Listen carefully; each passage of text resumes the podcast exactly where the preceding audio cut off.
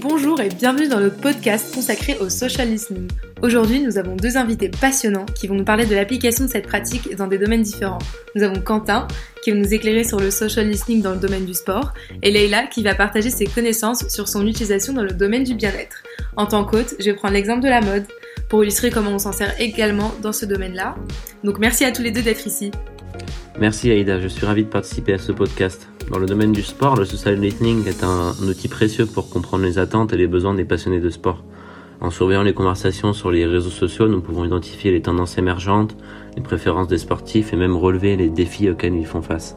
Cela permet aux entreprises et aux marques sportives d'ajuster leurs produits et leurs services pour mieux répondre aux attentes de leur public.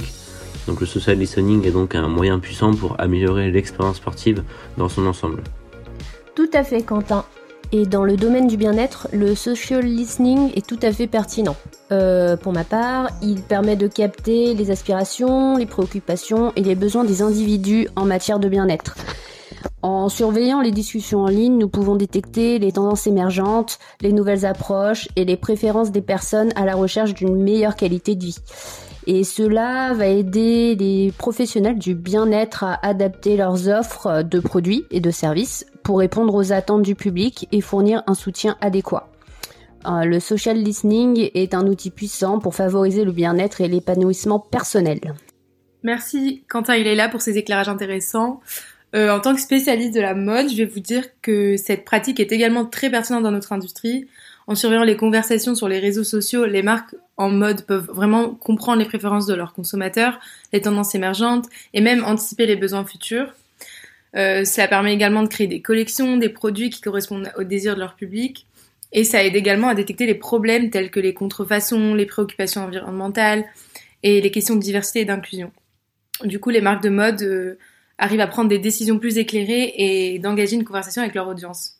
Que ce soit dans le sport, le bien-être ou la mode, il est clair que cette pratique offre de précieuses informations pour comprendre les besoins et les aspirations des consommateurs, adapter les offres et améliorer l'expérience globale. N'oublions pas de l'utiliser de manière éthique en respectant la confidentialité des utilisateurs et en faisant preuve de responsabilité dans l'utilisation des données. Le social listening est un outil puissant qui peut réellement faire la différence dans nos industries respectives, je pense. Je suis complètement d'accord, Leïla.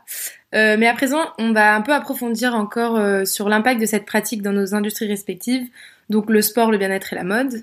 On va explorer un peu comment le social listening peut aider à résoudre les défis à saisir et les opportunités uniques dans chaque domaine. Donc Quentin, parle-nous davantage de sport et comment est-ce que le social listening peut-il contribuer à l'engagement des fans et à améliorer l'expérience sportive en général ? Le social listening offre une opportunité précieuse d'engager les fans de sport et de renforcer leur connexion avec leurs équipes et athlètes préférés. En écoutant attentivement les conversations en ligne, les équipes et les organisations sportives peuvent comprendre les préférences des fans, leurs frustrations et leurs désirs. Cela leur permet de proposer des contenus et des expériences qui répondent directement à leurs attentes. De plus, le social listening permet également d'identifier les problèmes émergents, tels que le harcèlement en ligne ou les préoccupations liées à la sécurité, afin de prendre des mesures pour y remédier. Donc, en engageant les fans et en améliorant leur expérience, le sport peut créer une communauté plus solide et passionnée. Merci Quentin, c'est très intéressant ce que tu dis. Et Leïla, dans le domaine du bien-être, comment le social listening peut-il aider les professionnels à mieux répondre aux besoins des individus ? Le social listening est un outil puissant pour les professionnels du bien-être, parce qu'il leur permet de comprendre les besoins, les préoccupations, les aspirations des individus qui cherchent à améliorer leur vie. En écoutant les conversations en ligne, les professionnels peuvent identifier les tendances émergentes, les nouvelles approches et les demandes spécifiques des utilisateurs. Cela leur permet d'adapter leurs services, leurs programmes et leurs produits pour mieux répondre aux attentes du public. Et par exemple, si de nombreuses personnes recherchent des techniques de méditation spécifiques ou des conseils pour gérer le stress, les professionnels du bien-être peuvent ajuster leurs offres en conséquence. C'est vrai que le social listening permet de créer une expérience personnalisée et pertinente pour chaque individu qui cherche à améliorer son bien-être. Merci Leïla, c'est très clair. Et faut pas oublier que le social listening permet également de surveiller les préoccupations environnementales, les questions d'éthique et les demandes de diversité et d'inclusion. On voit vraiment beaucoup ça dans la mode, par exemple.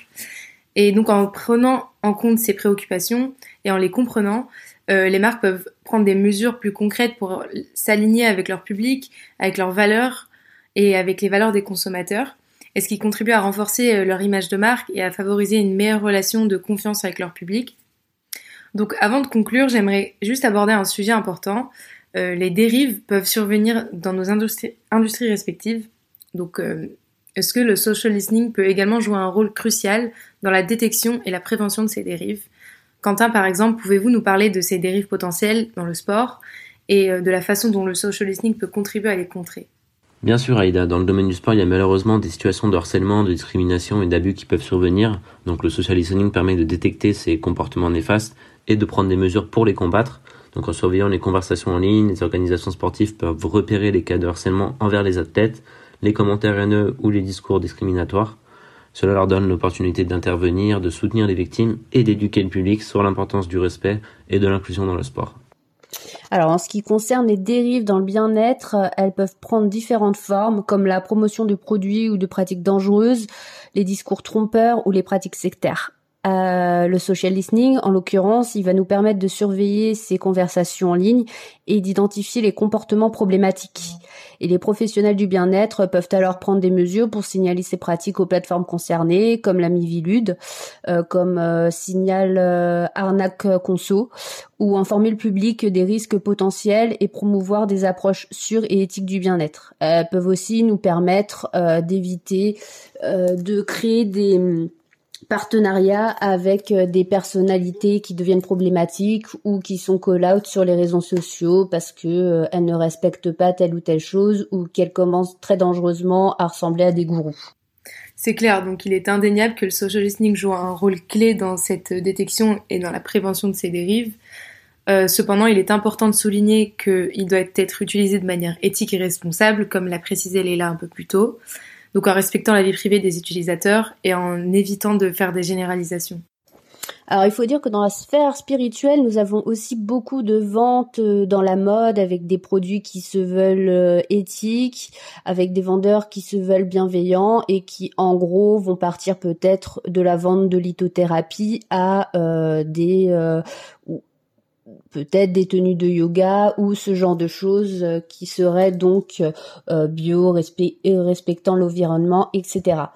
Et du coup, dans ce domaine, le social listening, il va nous permettre de repérer des discours toxiques, des critiques excessives et des pratiques qui sont problématiques. En surveillant les conversations en ligne, les marques pourront identifier les situations de body shaming, de discrimination ou d'appropriation culturelle. Et cela leur donne l'opportunité de rectifier le tir, de sensibiliser leur public et de promouvoir une mode plus inclusive et respectueuse. Exactement. Donc, en conclusion, le social listening offre vraiment des opportunités inestimables dans la mode, comme dans le sport et le bien-être, et comme dans plein d'autres domaines. Il nous permet vraiment de mieux comprendre nos publics, d'engager nos fans, de répondre aux besoins des individus et évidemment de détecter des dérives potentielles. Donc en combinant cette pratique avec une responsabilité individuelle, une réglementation appropriée, nous pouvons vraiment créer des environnements plus sains, plus inclusifs et plus éthiques dans nos industries. C'est tout pour aujourd'hui. Merci encore Quentin et Leïla d'avoir partagé leurs connaissances et leurs perspectives. Et merci à vous de nous avoir rejoints. N'hésitez pas à nous suivre pour les prochains épisodes passionnants de notre podcast. Prenez soin de vous et à bientôt.